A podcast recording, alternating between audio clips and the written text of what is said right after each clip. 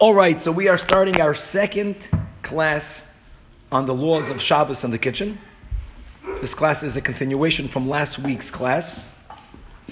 Um, just quickly reviewing the three general areas of cooking that we touched upon is that we we just started that that that we clarified what cooking means. How the definition of cooking of solids and of liquids are different. We spoke about Klei Rishon, Klei Sheni, Klei Shlishi, Iruy Klei Rishon, Iruy Klei Sheni. We spoke about at least the general principles, how Klei Rishon always cooks, how Klei Sheni doesn't cook liquids, but it cooks many other foods.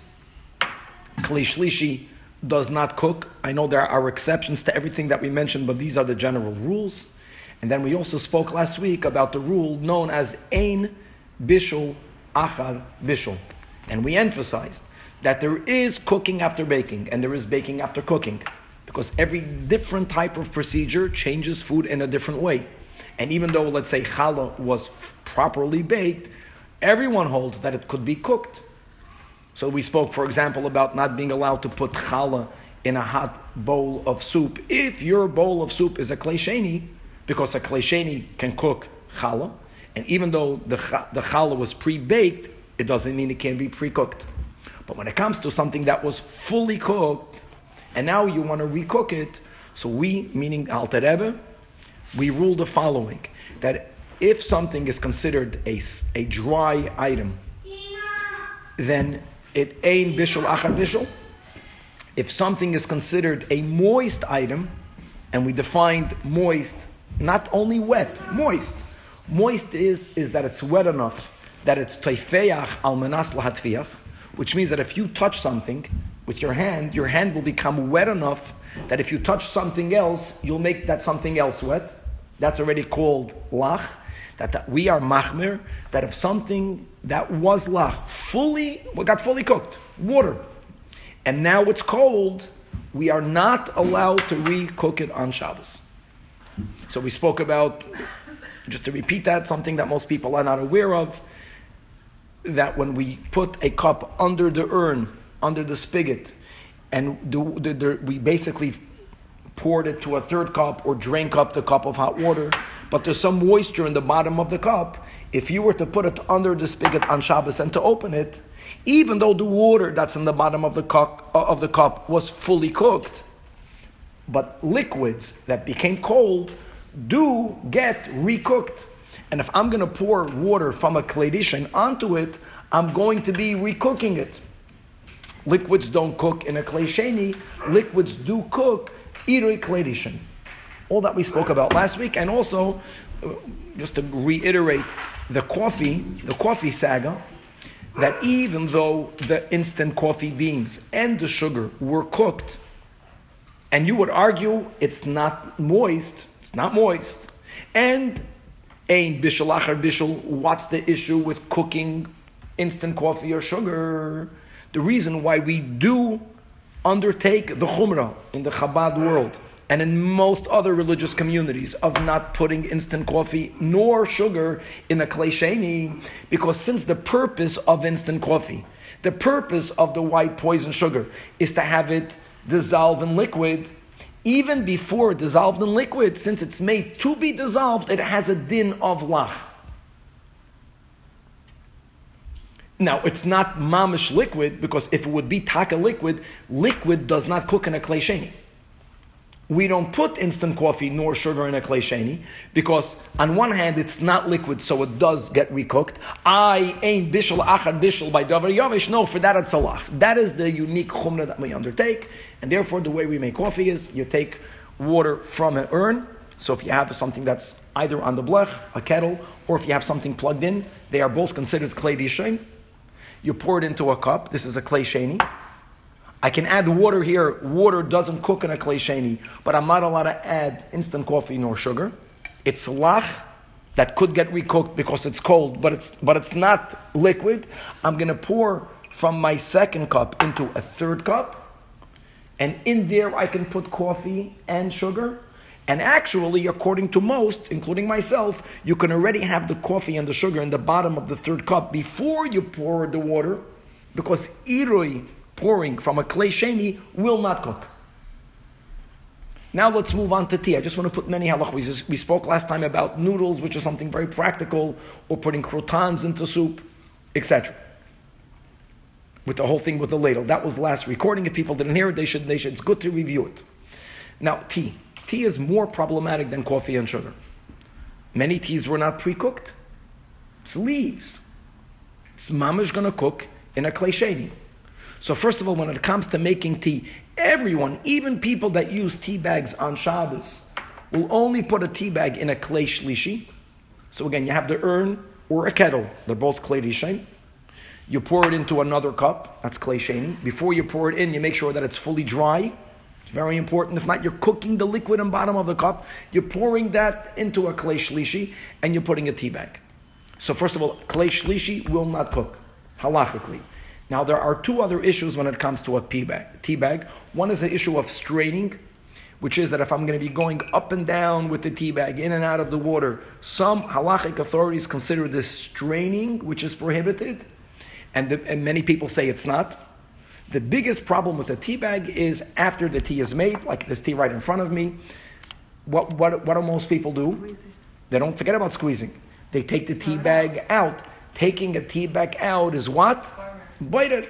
A bona fide, classical boited. Boited means I'm not allowed to separate bad from good. I can always separate good from bad. If you have a plate in front of you, and I have on the plate an item that I don't like, it doesn't mean that I cannot eat the good that I like. I can take the good from the bad. Let's say if I don't have a chicken skin, not because, because I don't have it, I think it's too fatty or whatever it is. For me, it's called the bad. I cannot take the skin off the chicken. I'm not allowed to do that. That's a biblical violation of separating bad from good. If I have a drawer filled with socks, and I don't like the ones that are that color, I only want the ones that are the other color. If I take away that which I don't like from that which I like, that's the biblical violation of separating. So I can take the good from the bad. I can never take the bad from the good. When I'm taking the tea bag out, it's not that the tea bag is bad. So if I'm going to be making another cup of tea, then it's good from good. But in most cases, in America, you throw it out, you got a real, you got a real problem. So either leave the tea bag in, minimally, or like our parents, probably most of our parents did, if you were, you know, people that know Hilchos Shabbos, is that they make tea essence before Shabbos. Now you know why they made it. So Not, just explain what that means. That means that they take two or three tea bags and they put they very they put hot water and they have a very concentrated tea. Now you have liquid. Mm-hmm. When you made it, it was cooked. Let's go through the rules. You have to remember all these details. Once something was cooked by lach, by liquid, if it becomes cold, it does get recooked, but it doesn't get recooked in a Klei Sheni. So if you have tea essence, then you don't even have to have a Klei Shlishi. You can put it, the tea essence, in a cup and put the cup under the spigot, because then when you pour from the claydition into the Klei Sheni, since it's directly coming from the Klei Rishon, it cooks kedei klipa, like we spoke last week. It cooks a little. I, the water was pre-cooked, doesn't matter, it's cold. But if you fill up just a Klei Sheni hot water and then you add tea essence, then you're good to go if you don't add sugar. If you add sugar, we're machmir not to add sugar in a Klei Sheni. Okay. You wanted to ask a question? I think you answered it, but just for clarity. So I make a cup of tea. I yep. Take the tea bag out to make a second cup of tea. No problem. No problem. But the, eventually, that tea bag has to stay in the last cup. Like the guy, you know, the, you know, what's called the potato game, that everyone sits down holding the hot yeah, potato. Hot potato yeah. So yeah, what the last chacham will have the tea bag. But it, it, by the way, if you use a, tab, a tea bag a few times, I think you'll need to leave it in there because at the end it has no koyach. But, but it's good just to be aware. You can also spill out, spill out your tea into, into a new mug, which would be Kelly, would be whatever. Hundred percent, very clear, very, very good, very good. Another solution would be, if you don't want to leave the tea back in there, mm-hmm. is to take the the good out of the bad, out of the bad. Hundred percent. Mm. Don't forget, people who add sugar, just practically, like I add sugar for good or for yeah. bad, or I, they convinced us that stevia, it's, not, it's a different poison. We substitute one poison for the other. Right. But that's also something that may not be put in a Klei Sheni. Mm-hmm. So anything that I drink, excuse me, is already a Klei Shlishi. If you put it in a Klei Davi, just be aware. Right. Then cool. you'll, have an, you'll have an iced tea. I'm saying right. there comes a point where the, one of the reasons why you have tea will be will be gone. Okay. If you hold the actual tea bag, not by the string, and you don't leave go, can you take it out? Nothing to do with how you take it out. I'm saying, I was taught, I'm asking regarding it, not holding the tea bag by a string, holding the actual tea bag, and not taking it fully out of the water. Are you allowed to, but you don't leave go, but you're allowed to take it out of the water? No. I don't. I don't see how that will help. She'll just hold it on the side of the cup. You can. Ah, ah, I, I, I, yeah, yeah, yeah. Water anymore. Well, well. Again, it's it's what Yafa was saying, because if I'm gonna if I'm gonna manipulate it like over here when it's still in the water, and then I'm drinking the water, so I'm taking the good out of the bad. As long as you're doing the good out of the bad, then you're good. Okay. Parents have baby uh, babies. You want to give the baby a bottle. Just the same rule. If the water was fully heated before, the water that you're making the bottle, as as parents do, you sterilize it and everything is good, and it's in the fridge, and now you just want to warm it up. So even though it was pre-cooked, since it's liquid and it's cold, it could get halachically recooked. But on the other hand, a Klei Sheni doesn't cook. So here you would take a shissel, which is more kvart, you know, you put it under the urn, the big urn you have on Shabbos with kids, and you fill it up. That's a Klei Sheni. Liquid doesn't cook in a Klei Sheni, and you put it in there, and you're good. In the bag.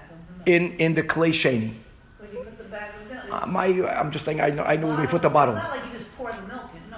I'm not talking about making formula. I'm talking about bottles that are fully made and they're in the fridge, and you want to warm it up. So just to know that warming up liquid in a Klei Sheni is not problematic, not because of the Ein Bishul Achar Bishul, because yes, Bishul Achar Bishul by lach when it's cold, but the prop the, the good thing is is that Klei Sheni does not cook liquid. Okay. And it doesn't hold as lo tzita tovi tochara because because you have the water and then you're taking out the bottle. That's okay. I'm taking the good out of the bad. I'm taking the good out of the bad. Very good. Once you think about that, it always works that way. Now let's move on to. to covering a fire. Very important halachas. There's a huge difference between something that was fully cooked versus something that was not fully cooked when it comes to having food on the fire. As we spoke out last week, that the isur, mido raisa, of cooking is either bringing something from raw, solid, up until ben dirusoyi, which is either a third or a half cooked. Liquid from cold to yatsi ledis boy, from cold to one hundred ten Fahrenheit. But then we added something very important, that one should never say that if this food was already a third or a half cooked, so it's cooked already. So cooking it further is not a biblical violation. That's a big mistake. Cooking is either bringing something raw to a half or a third, and or continuing the process of cooking. Hastening the cooking is, is a isur d'oraisa if something wasn't yet fully cooked. So for example, if there is a pot of food on the fire on Shabbos, I'm going to speak about a blech in a moment. If that is not fully cooked, as is the case by cholent, because how long do you think it takes cholent to fully cook? What would you say? Three hours. Few hour, hours. In other words, even if after forty-five minutes it's edible enough, but it's not the way cholent, cholent is. Many people can say that cholent fully cooked is six hours. Could be. Fully cooked. In other words, there's something called cooked and something called fully cooked. I'm not the expert. You have cooks over here that can tell you better. But the concept is just to be aware that if something was not fully cooked, if it's on the fire, you may never uncover it. You may never cover it. You may never stir it. All of these things modify the cooking process, and being that it's not fully cooked, you may not do so midah oraisa. But you can take it off the fire. Wait, wait, not the one way. I'm talking about something is on the fire. Now, if something is fully cooked, and it's on the fire or on the blech on the fire, by rabbinic law, there also, we never uncover it, we never cover it, we never stir it. When it's directly on the fire, even if it's fully cooked, but that's a rabbinic law. mido raisa, if it wasn't yet, if it's not now fully cooked, any change that you'll make to the food will change the cooking process, will speed up the cooking process, you'll be violating a Torah law.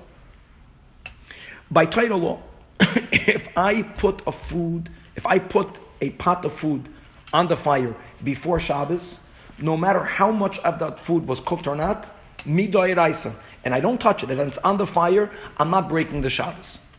Very similar to, I'll repeat that, if I open up the lights before Shabbos, I can derive benefit from the from the light on Shabbos, as we all do. As long as the action was done before Shabbos, even if the action continues into Shabbos, I'm not breaking any Torah law. The same thing, mido raisa, is with food. As long as the food was put on the fire before Shabbos, you're good.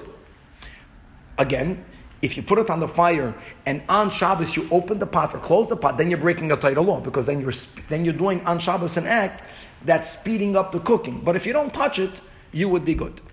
Came along the Chachamim and they said that if food is not fully cooked before Shabbos and you're putting it on the fire, not fully cooked, there's a problem here. There's a problem here. And that problem is called Shehiyah. Those are the words that they used. And what were they afraid? You get their fear, it's very good to know the reason behind it. It gives you a lot of clarity in, in halacha. They were afraid that since it's not fully cooked, you might do something on Shabbos to get it fully cooked, which would be, to, in those days, to stoke the coals, to stir the pot. You might do something, which is what you would do during the week. Just from what you said before, so if something is fully cooked on the fire, right, and it has a lid, if I take the lid off, it's already fully cooked, and you get all that condensation that runs down. Is that a problem? Very good, very good. So when something is on the fire and it's fully cooked, mido raisa, you would be allowed to take off the cover. You would be allowed mido raisa to cover it. You would be allowed to stir it because it's fully cooked. Midrabanan, if something is directly on the fire or even directly on the blech on the fire, I'm going to get to the blech tonight because we're going to divide the blech into three sections. But on the blech, on the fire, even if it's fully cooked, you're not allowed to uncover it or cover or stir it, because you might end up doing it if it's not fully cooked.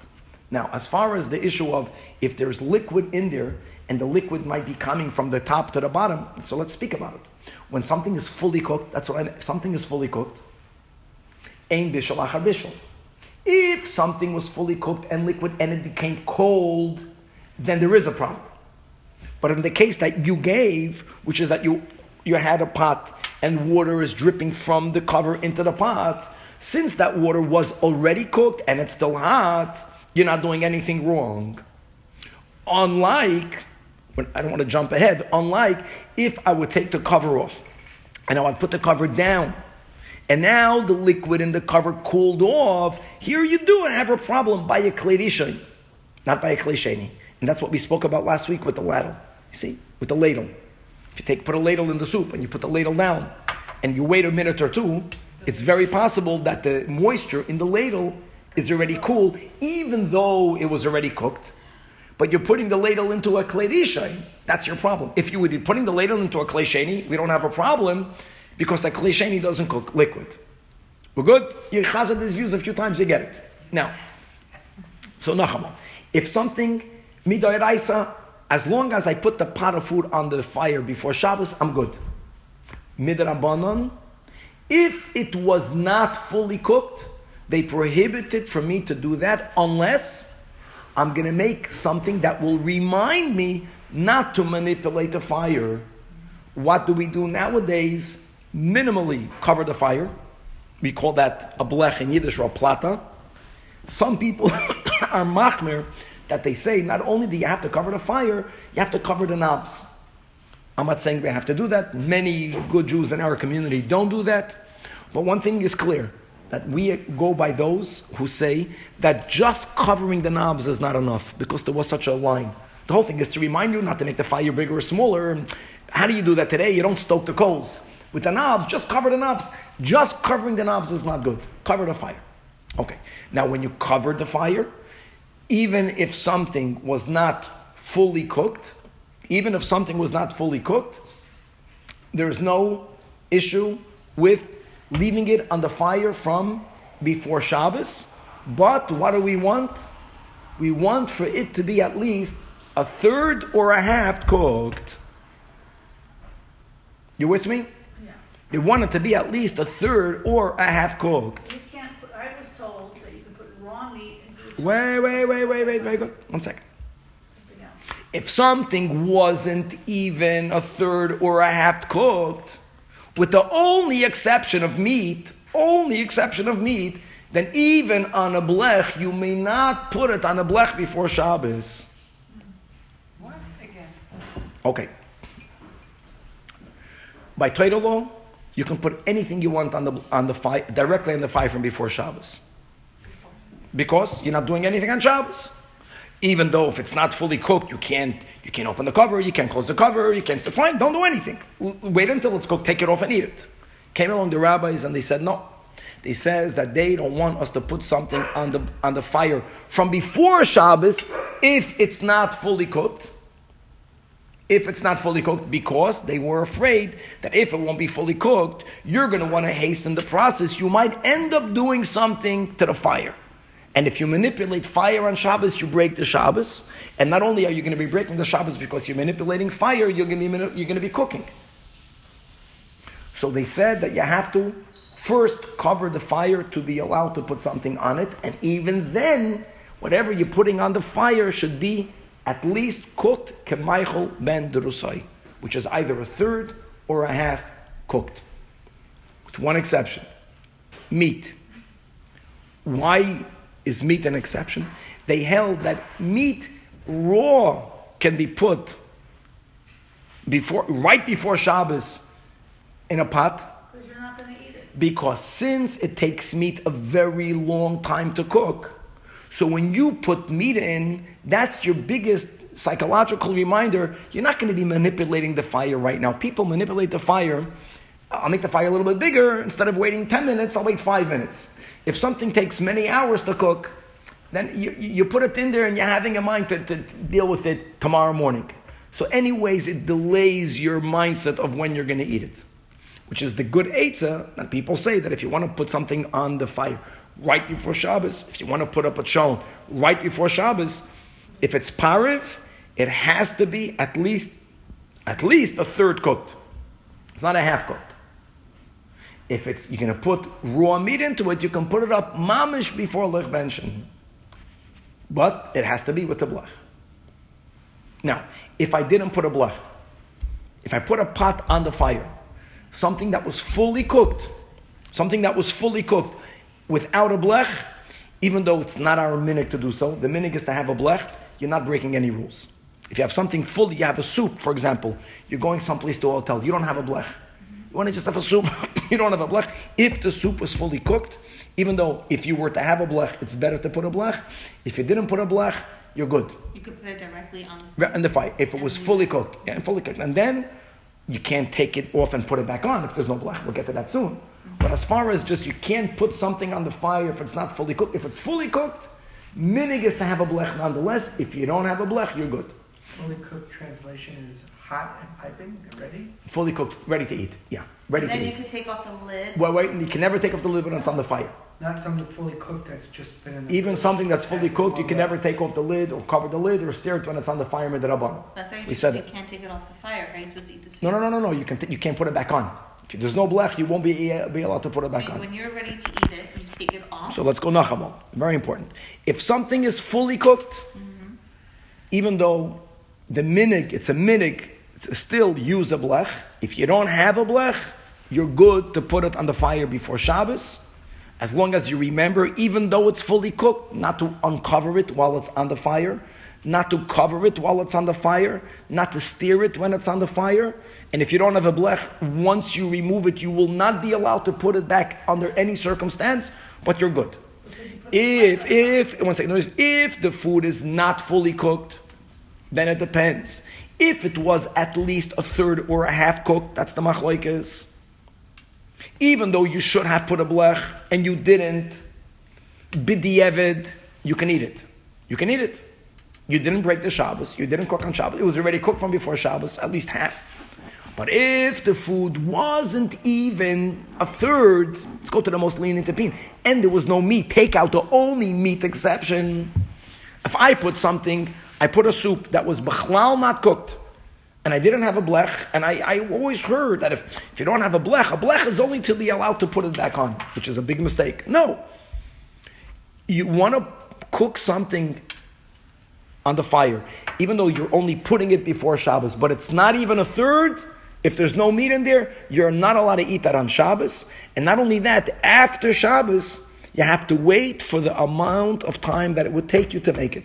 So if it takes forty-five minutes to make soup, I have to wait forty-five minutes after Shabbos to be allowed to eat it. First, let's get these two rules going. So Nachmal, there's a difference between something fully cooked, you should always have a blech, but if you didn't, you're good. Something that was already k'ma'achal ben dirusoyi, which is either a third or a half, you lachatchila should have a blech. If you didn't put in a blech, you violated the rabbinic law, but you're allowed to eat it on Shabbos. And then if something wasn't even a third cooked, you may not eat it on Shabbos, with the only exception of raw meat. And and people should know that, because most of us have seen people putting in a crock pot Erev Shabbos right before Lich Benshin, or no one was concerned about the third or half. That's because most of us make a fleshig cholent, and that has meat. But that's an exception. That doesn't apply to anything that has no meat. What about raw egg? Anything. If something, nachamal, if something was fully cooked, again, lachatchila, everything should have a blech. If something was fully cooked and it didn't have a blech, you're good. You broke a minhag, but you didn't, you, you didn't, you didn't violate any rules. If you have an egg, the egg was not a third cooked, was not.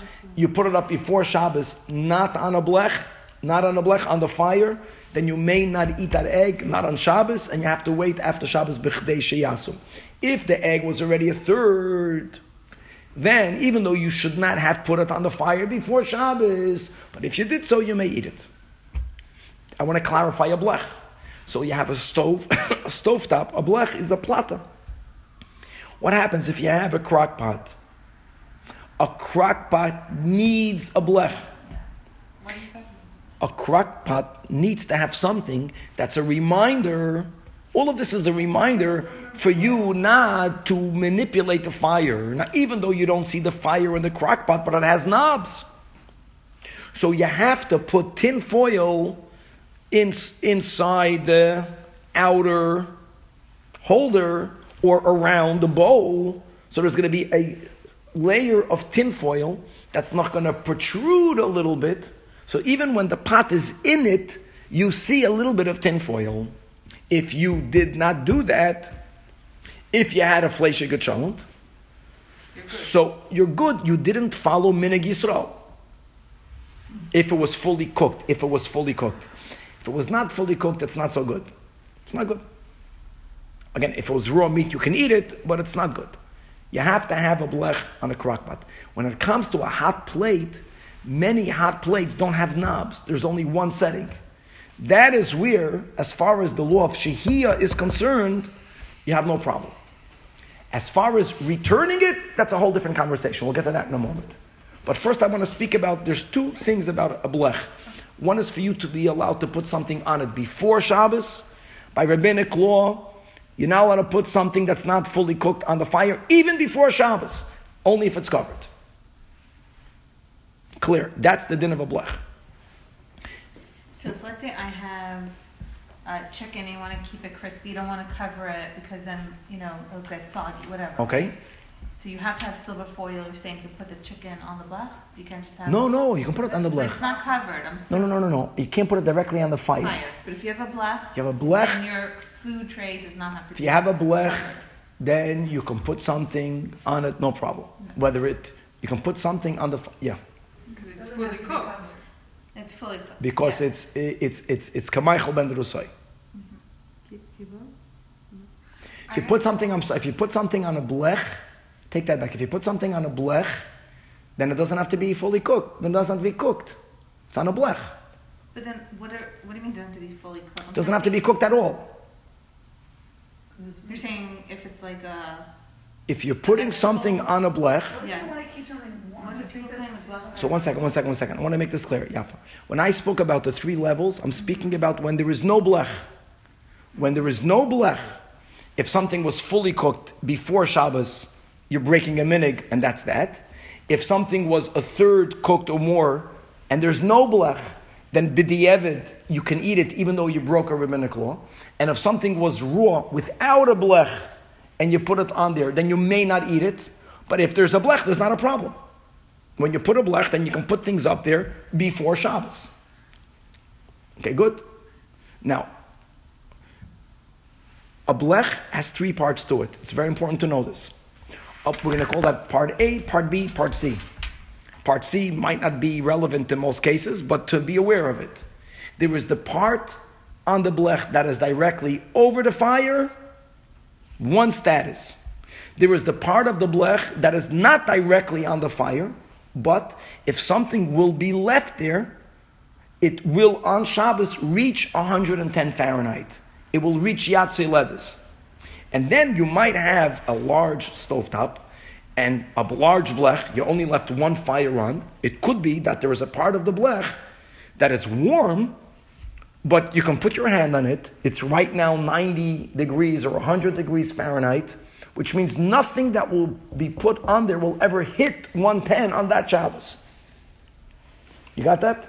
These are three different categories. Just have that in mind. When I have a blech, something is on the blech from before Shabbos, and it's directly over the fire, whether it's fully cooked or not fully cooked, I may not open up or c- cut or cover or stir.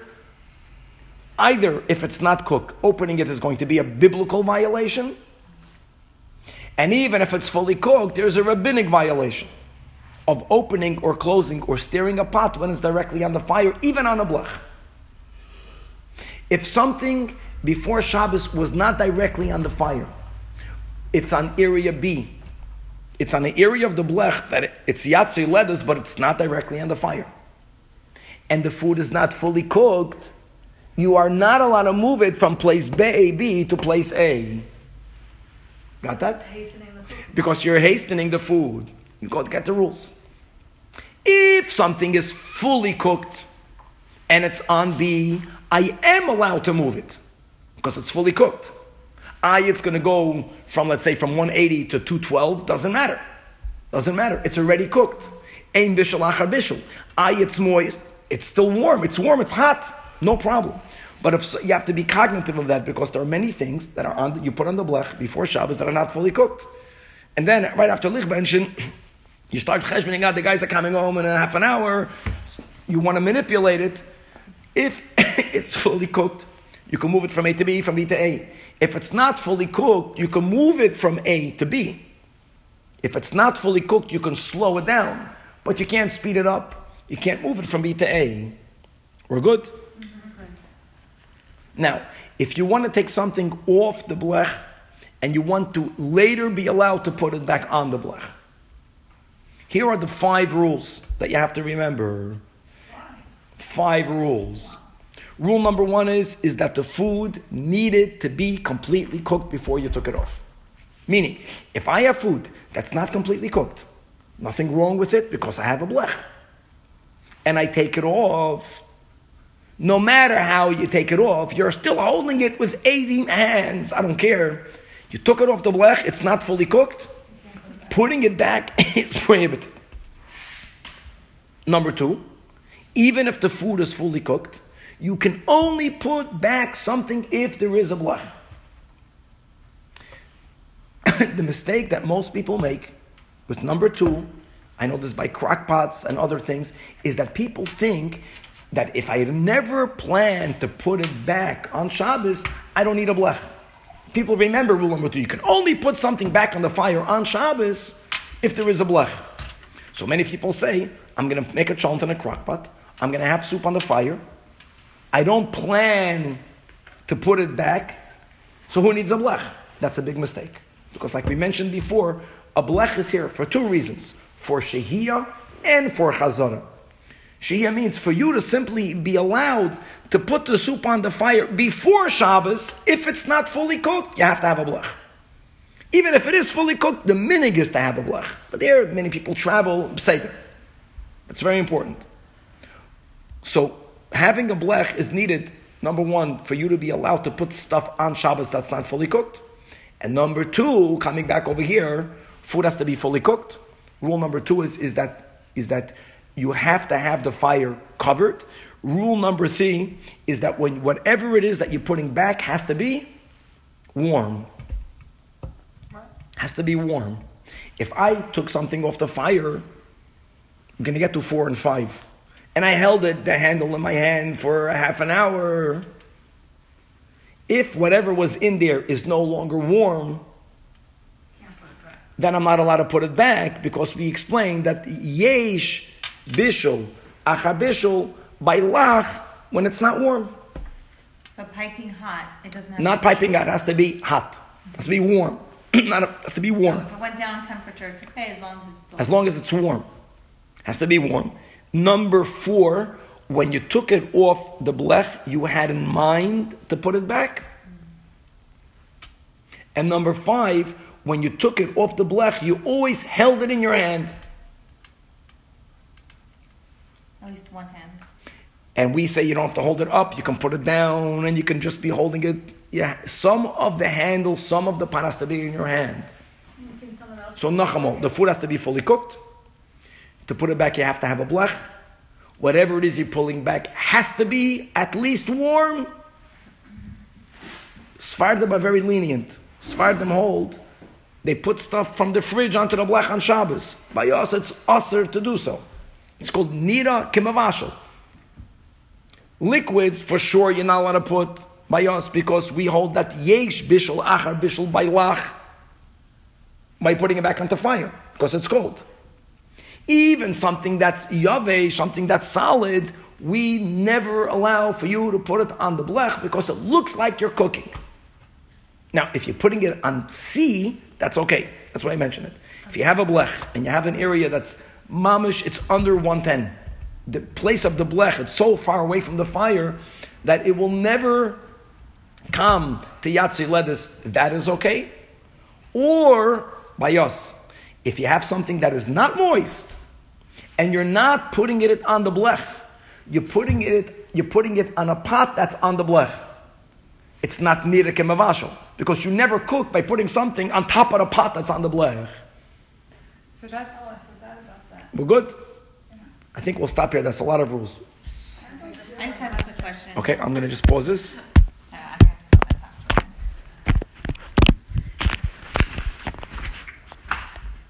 Big questions.